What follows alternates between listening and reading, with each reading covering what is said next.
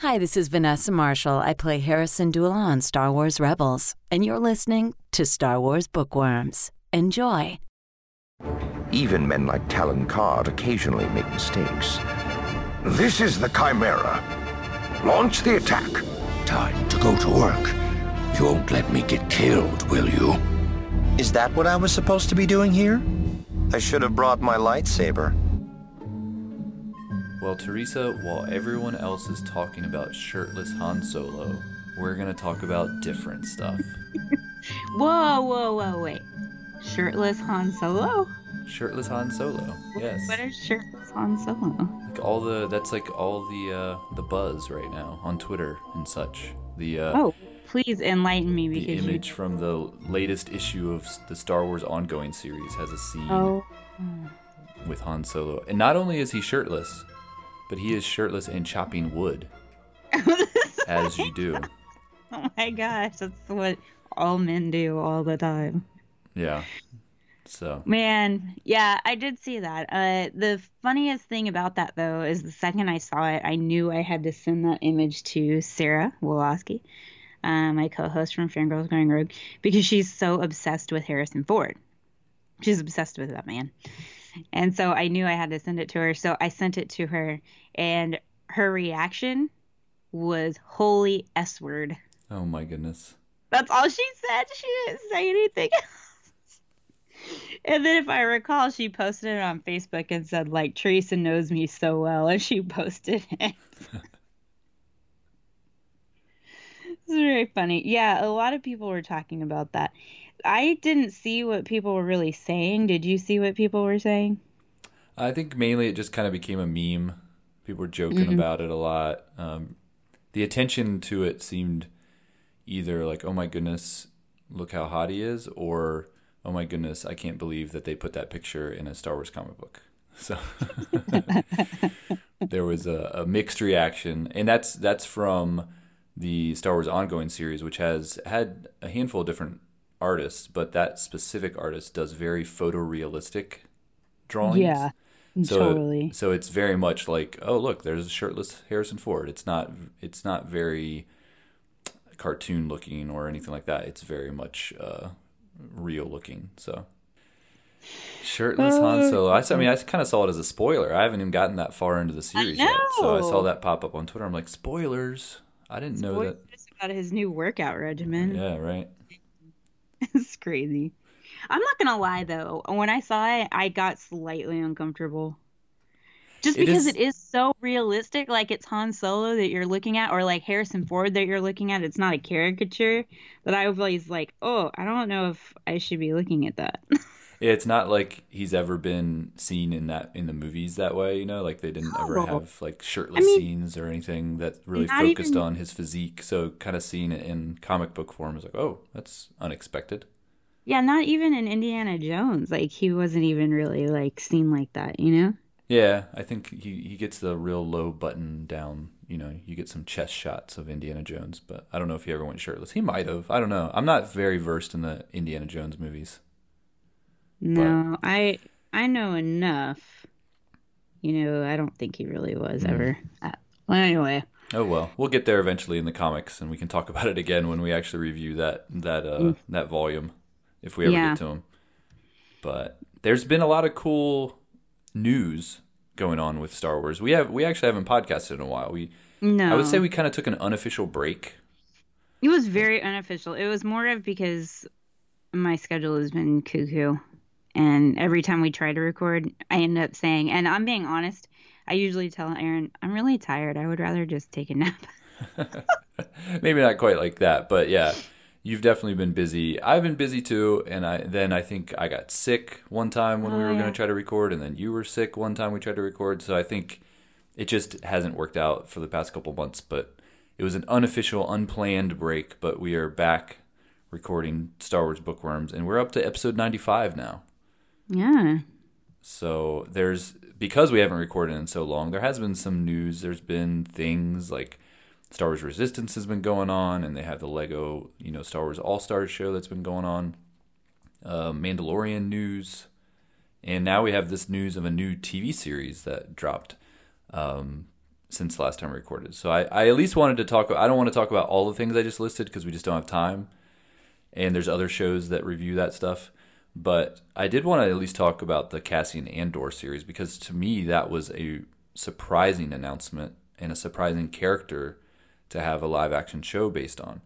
And I haven't really had a chance to talk to you about it. So I was kind of thinking we could, you know, get a reaction from you on what you think about it and then maybe we can talk about the news. Okay, cool. Uh, well, when I saw it, I saw it sort of in passing because I was at work and dealing with probably hurt athletes or something, and I was like, interesting, and then moved on. Okay. but then, hold on, hold on, hold on.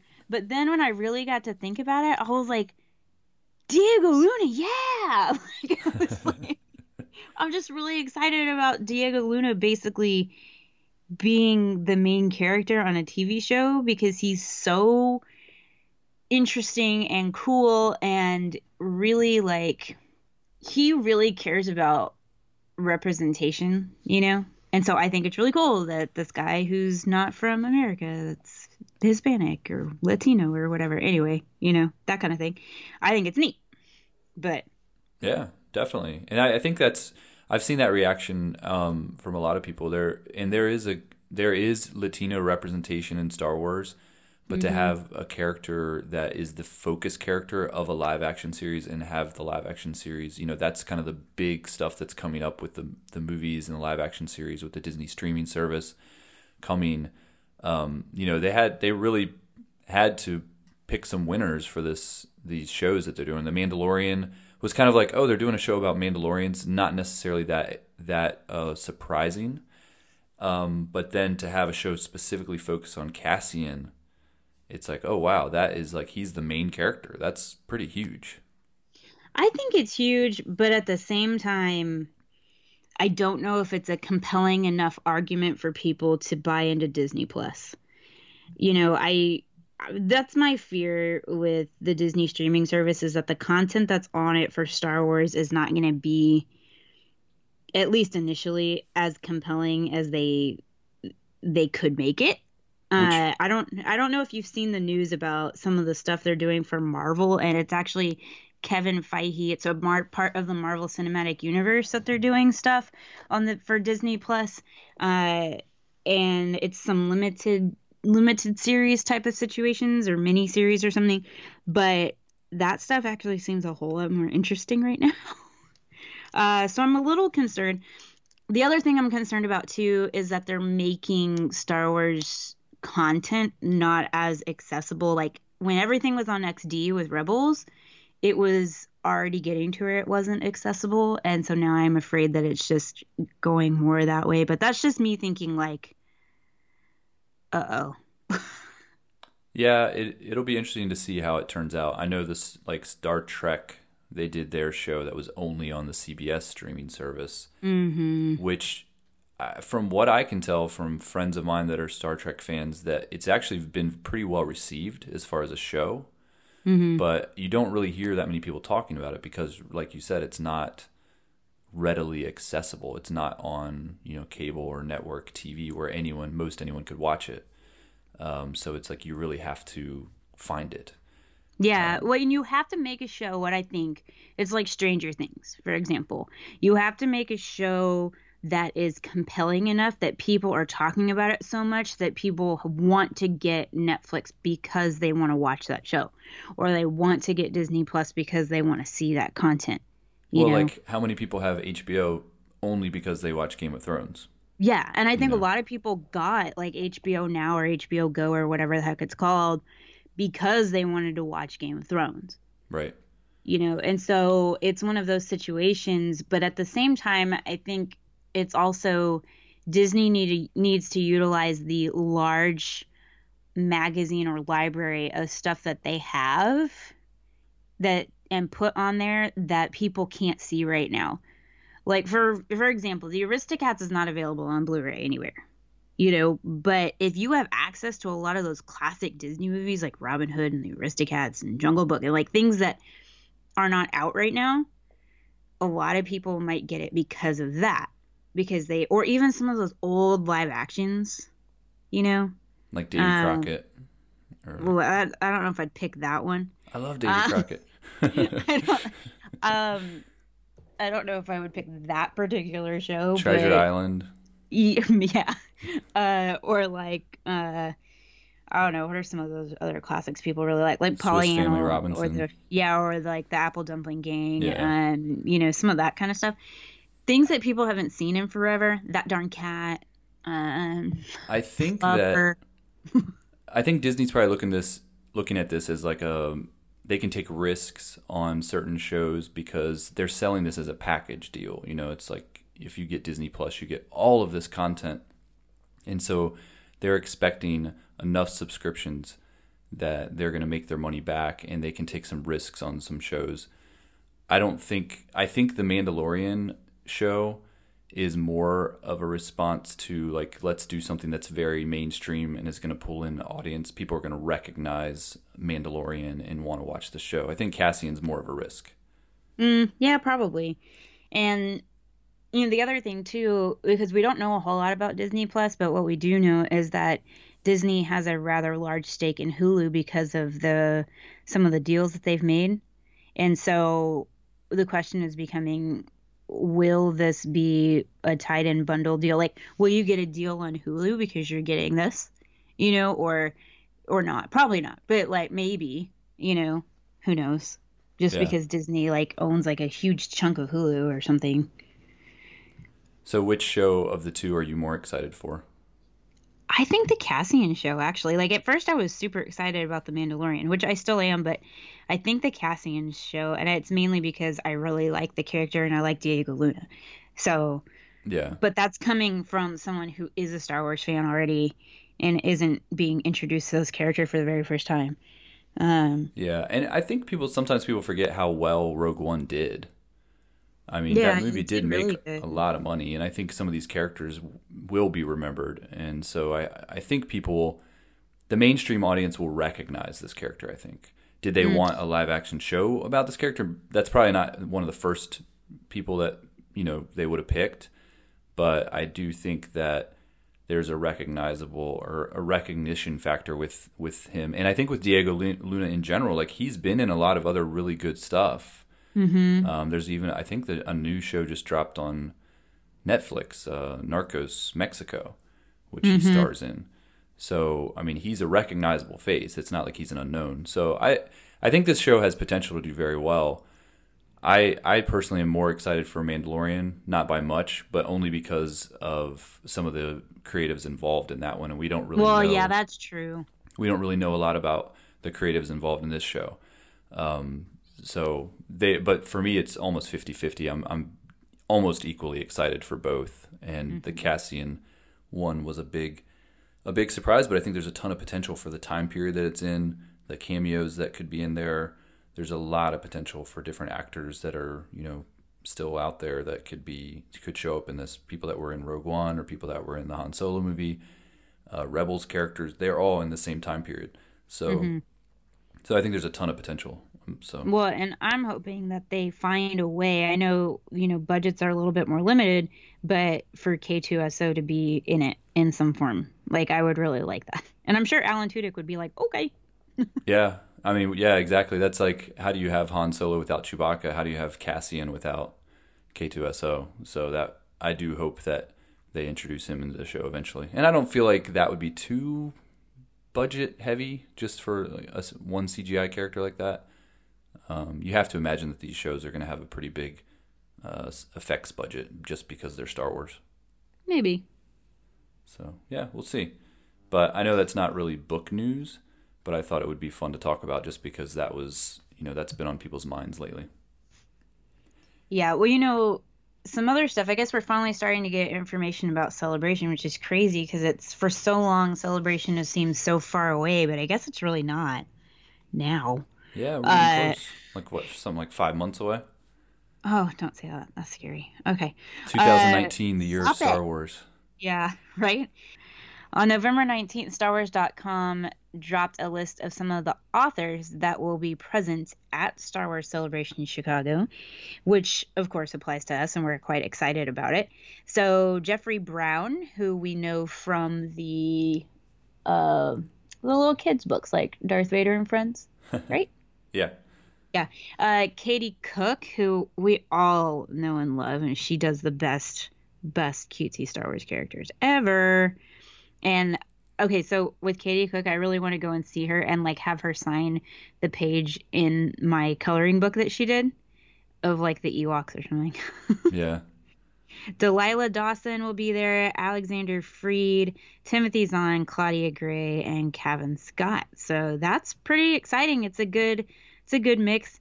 Uh, so Delilah Dawson will be there. She did Star Wars Phasma. Claudia Gray has a book coming around that time, I think. Uh, Master and Apprentice. That's the Qui Gon uh, Obi Wan book, right? Yeah. Yeah.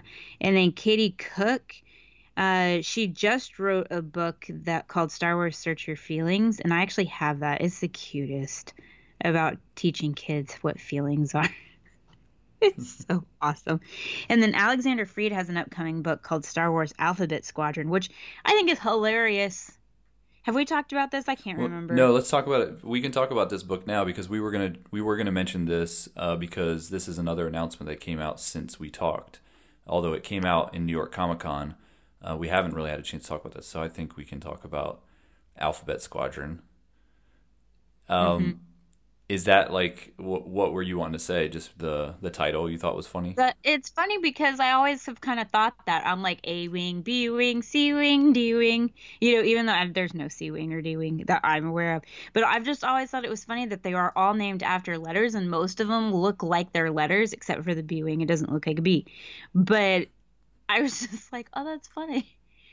So I don't know. Yeah, I think the Alphabet Squadron, I think the idea of that book, I believe it's set post Return of the Jedi, and it's supposed to be a squadron um, where everyone in the squadron flies a different ship. That so there's an A wing in there, there's an X wing, there's a U wing. I think there might be a B wing. I don't know. That so it's it's called Alphabet Squadron, and they are tasked, I guess, to go kind of hunt down the remnants of the Empire um, and try to you know eliminate the rest of the uh, leadership. So um, we don't have a ton of details about the book, but we do know it's written by Alexander Freed, who has written um, other military-based books in Star Wars. He did the first Battlefront book, and then he did he did the novelization for um, was it Rogue One?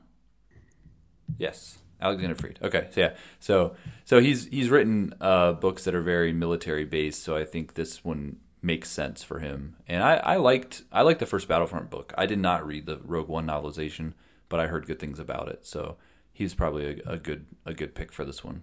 I think the title is weird. I although I I I get where they're going with it.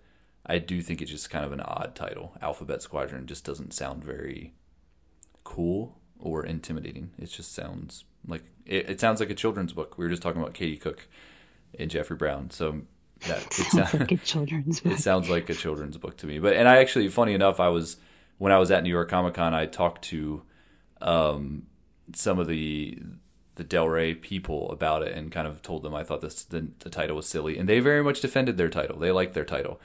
Um, but then I heard the story about how the title came about, which I thought was really funny, and it was basically, and I don't even know if I'm supposed to tell this, but I'm going to because it's been long enough but I was talking to Matt Martin, who is a Lucasfilm employee story group, and he said that basically in a meeting he joked like, "Oh, haha, we could call it Alphabet Squadron," and then they went with it.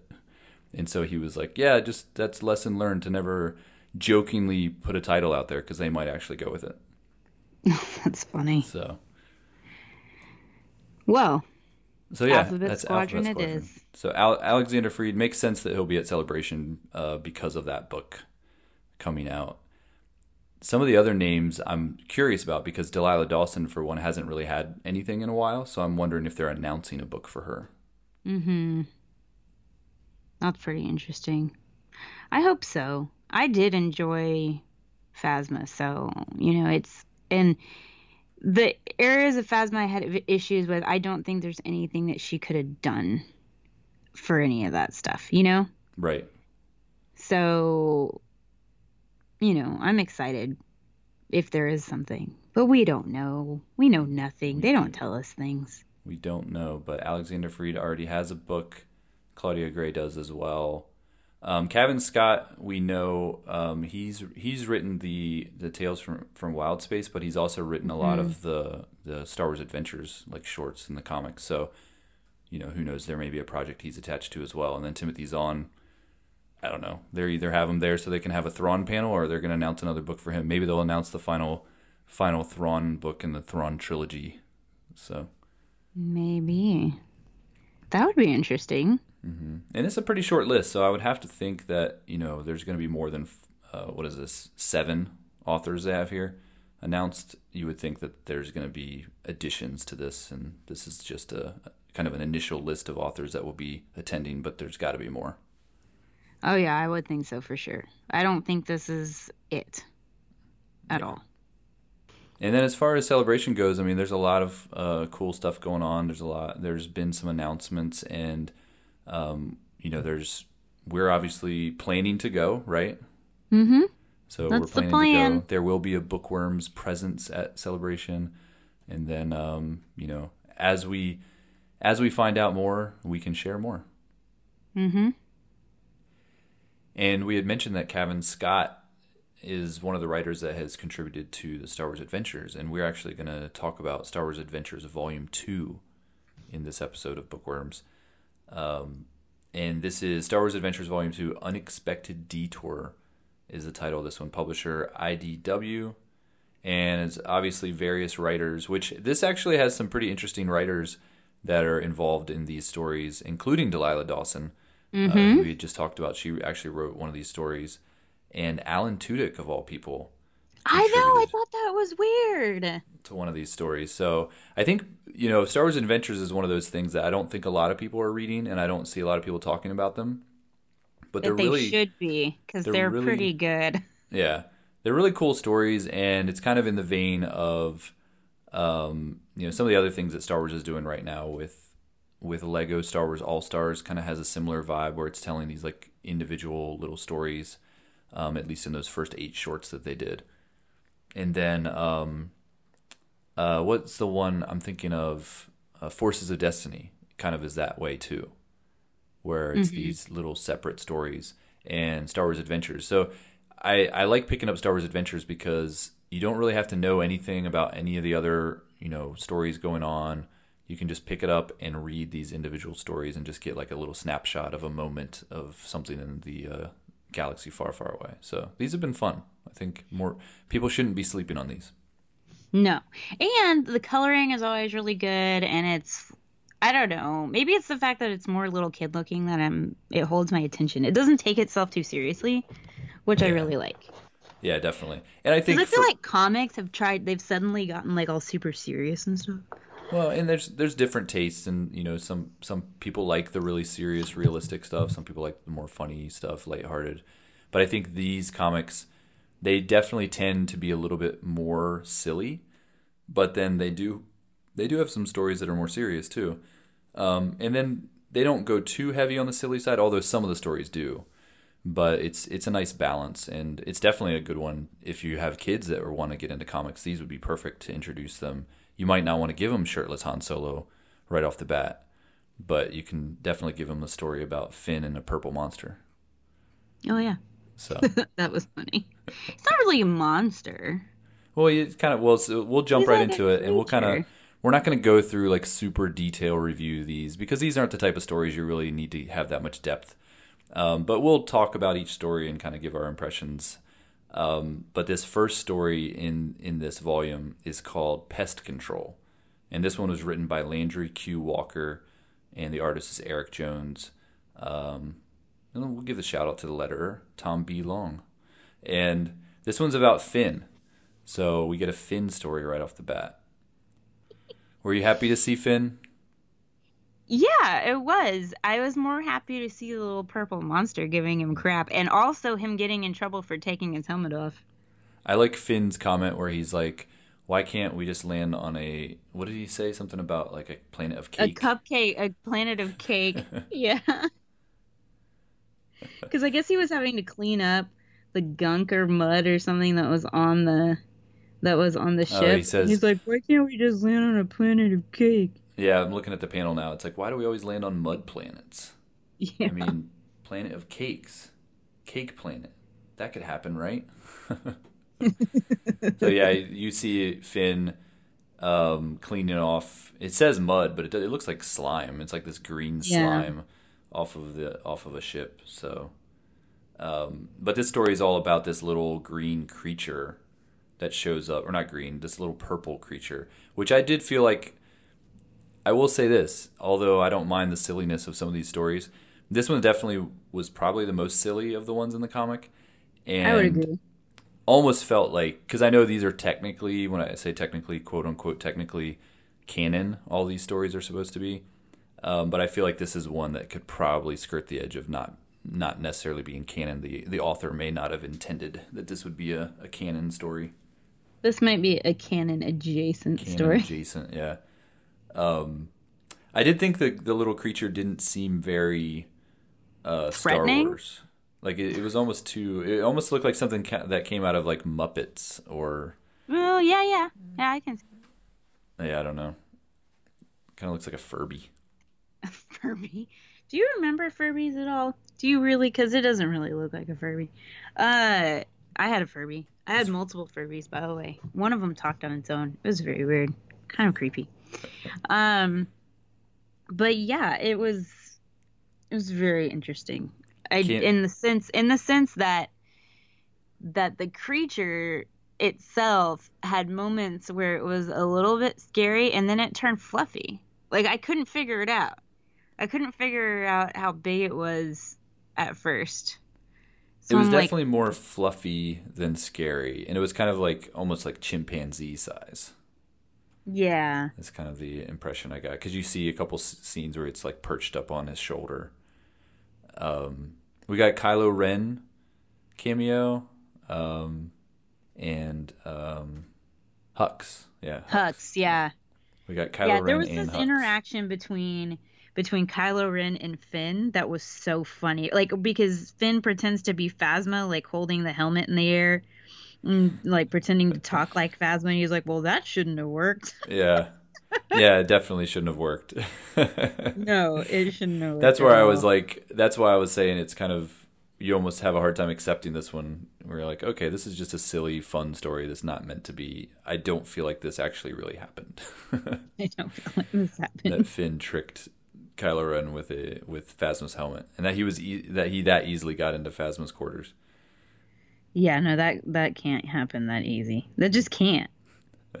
But I mean, the it it ends up that basically they go they go to this planet, and he's trying to get rid of this little fur ball, and then they realize, well, basically Phasma tells him to kill the creature, Mm-hmm. and he's and you know Finn has this choice where he he starts to imagine the possibilities, like, well, if I kill it, if I don't kill it, then I'm gonna die. Like, they're all the stormtroopers are gonna kill me. And so he he doesn't end up having to kill the creature though because the creature's family or relatives or whatever show up and they're all like giant versions of the creature and uh, scare Phasma and everybody off. Yeah. So fun story.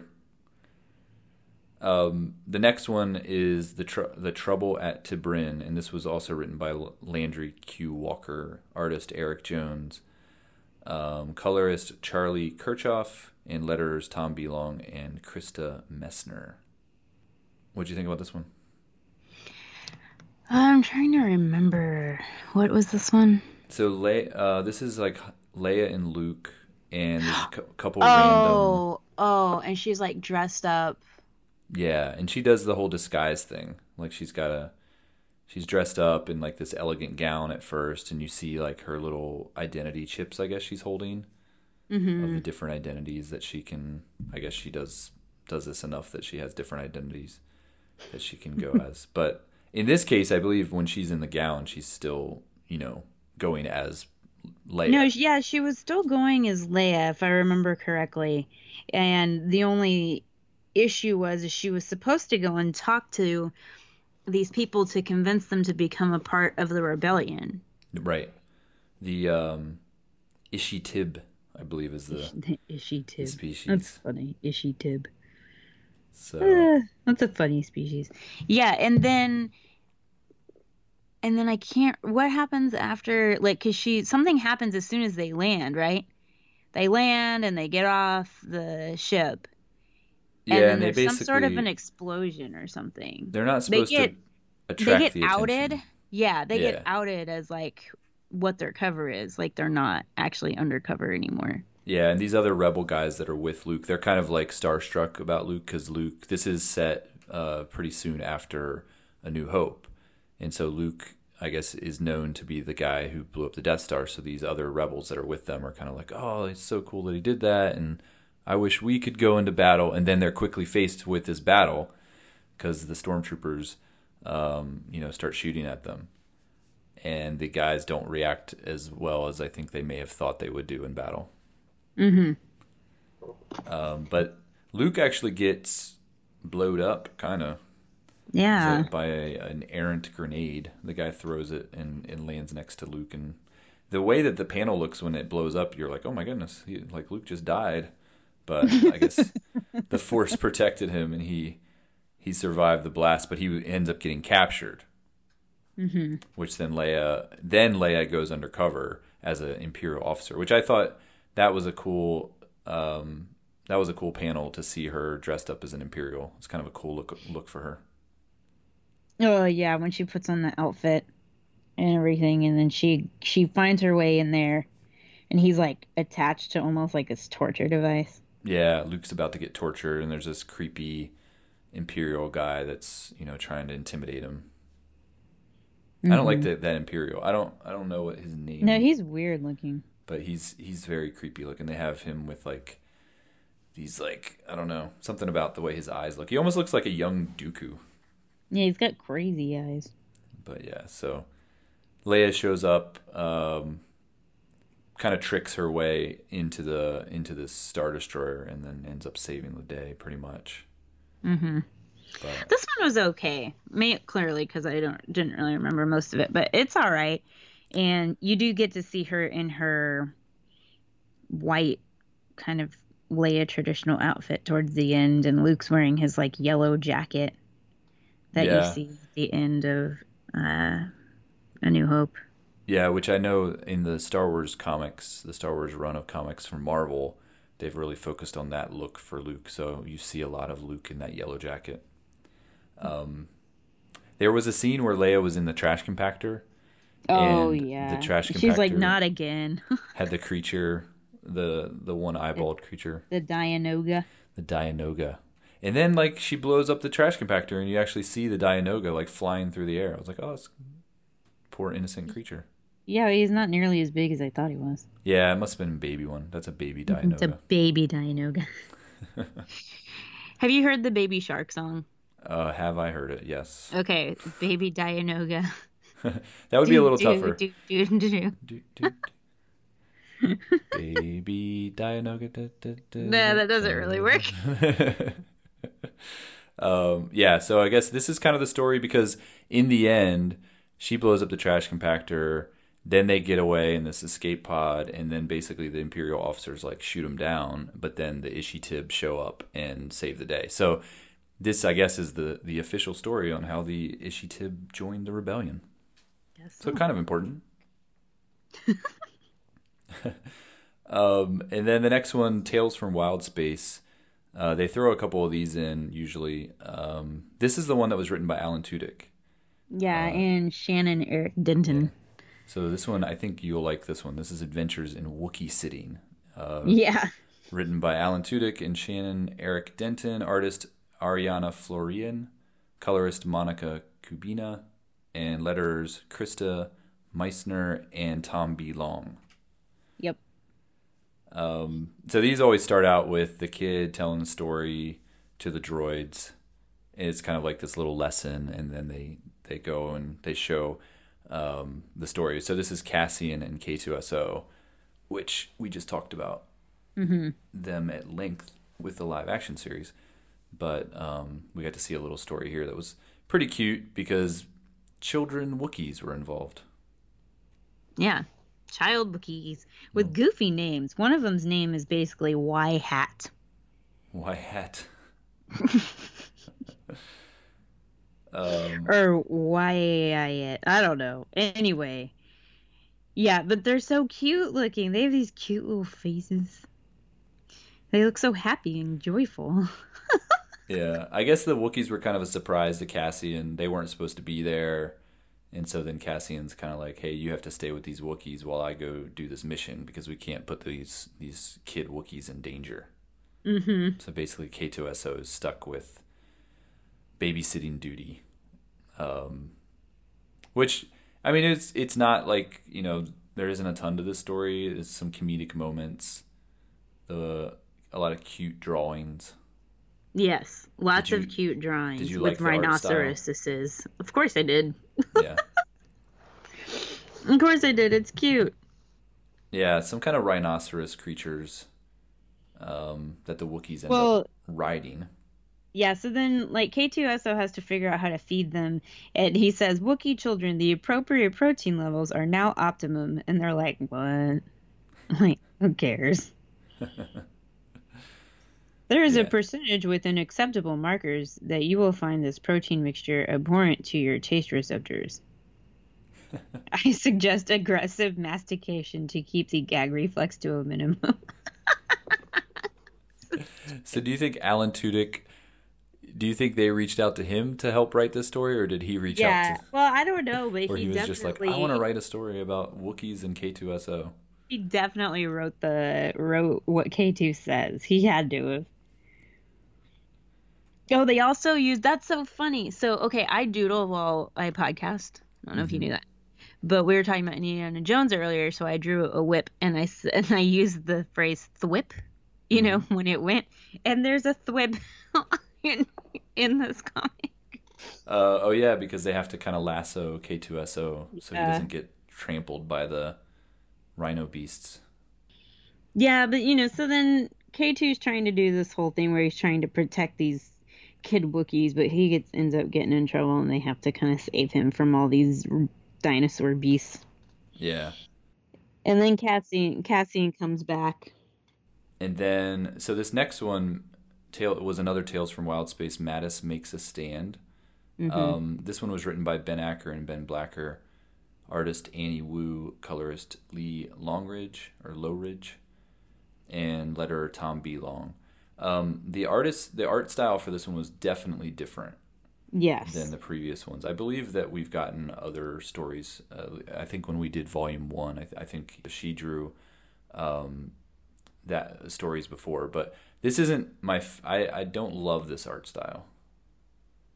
No, I don't either. And this is probably my least favorite of all the stories, just because it it was very yellow, which was a little hard for me because I don't like yellow.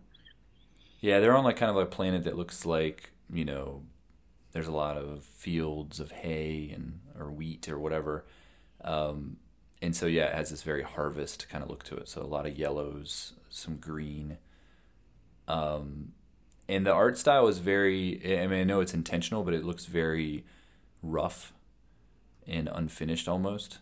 And some of the characters, um, you know, there's not a lot of detail.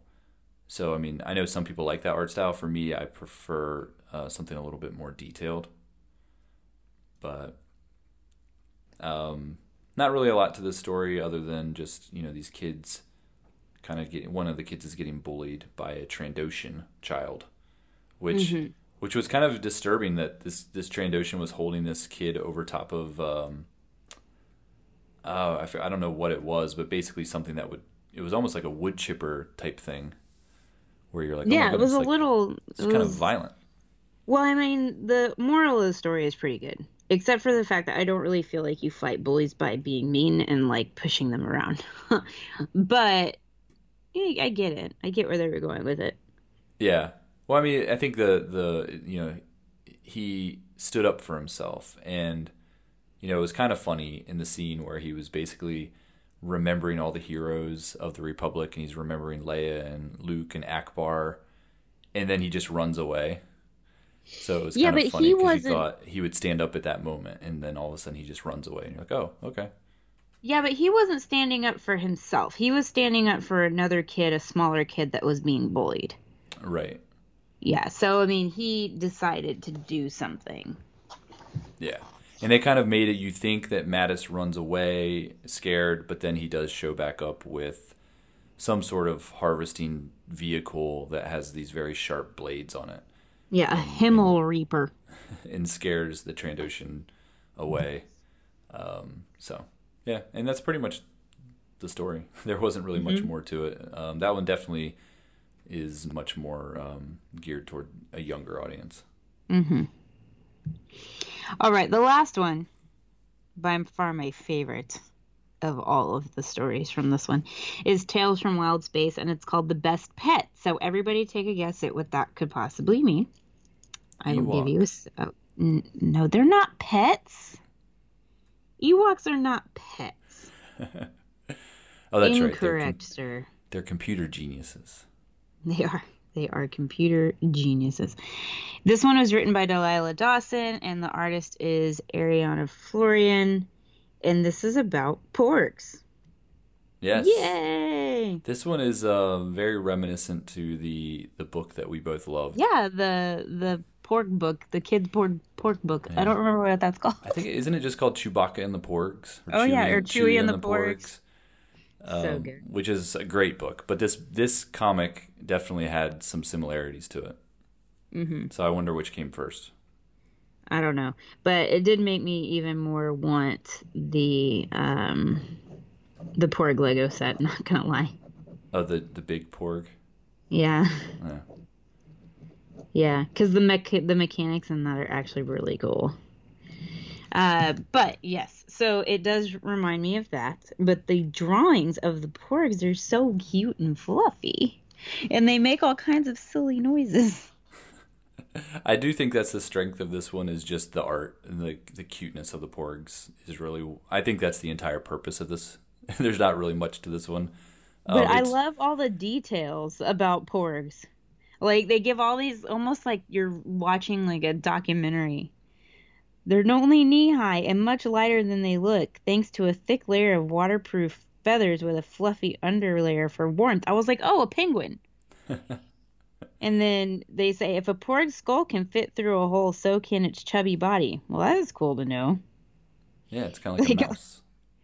And then there's this one where it's chewing on like a toothbrush and toothpaste.